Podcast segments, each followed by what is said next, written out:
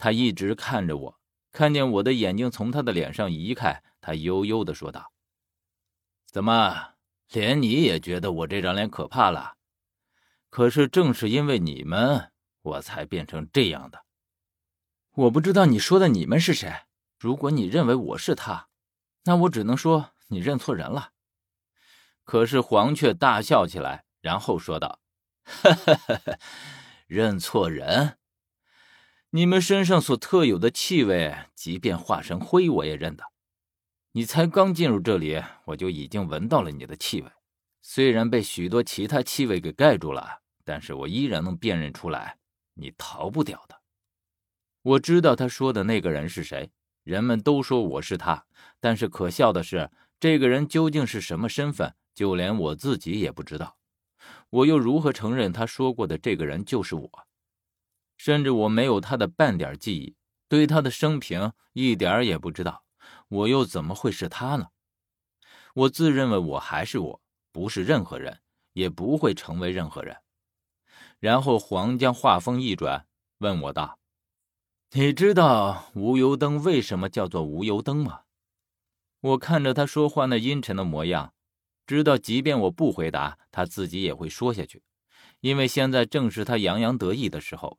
为他能够算计到我而得意，我不看他，也不回答他，只盘算着我该如何破解现在这个死局。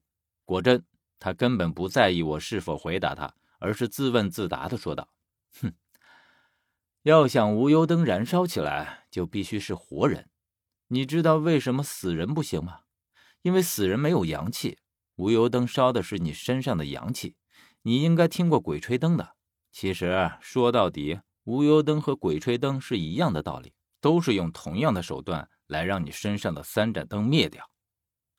他洋洋得意的说着，然后用很是奸计得逞的声音说：“等你的阳气都被烧干净了，无油灯自然也就灭了。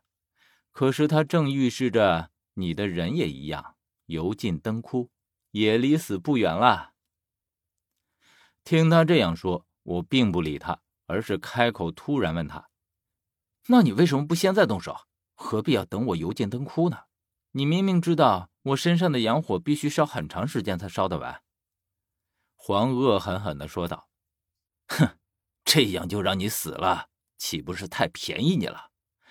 我巴不得让你尝尽所有活着的痛苦，让你生不如死。”我听到他这样的说辞，却也丝毫不惊。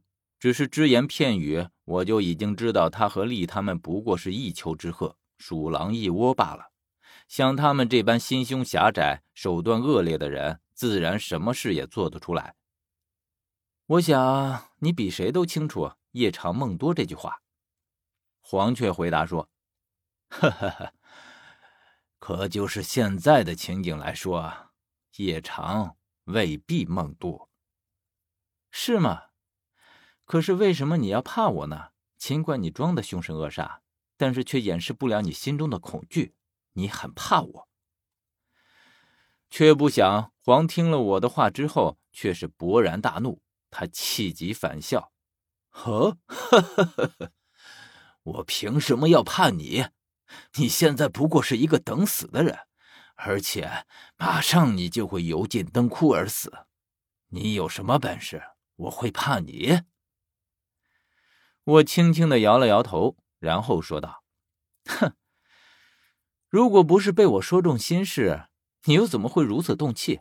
你表面装的凶神恶煞，可是自始至终却不敢抛头露面，直到我被无油灯困住，双手失去知觉，你这才敢走到我面前来，而且甚至都不敢靠近我身边。你连站着的时候，身体也是处在极其戒备的状态当中。从你出现在我眼前的那时起。”你的眼睛就已经出卖了你，无论说什么话，做什么动作，眼睛几乎从没从我的身上移开过，因为你在注视着我的一举一动，生怕因为一个不小心而被我抓到反击的机会。你说这不是怕又是什么？我看到他的笑容僵在了脸上，那张原本看上去可怖异常的脸，现在在我看来却是滑稽异常。然后我用很轻的声音和他说道：“哼，黄，你应该知道，我的记忆像是被关在密室里的水一样，一旦被打开一个口子，就会无休无止的涌出来。你明知道无油灯是我的杰作，可又为什么还敢让它出现在我的面前呢？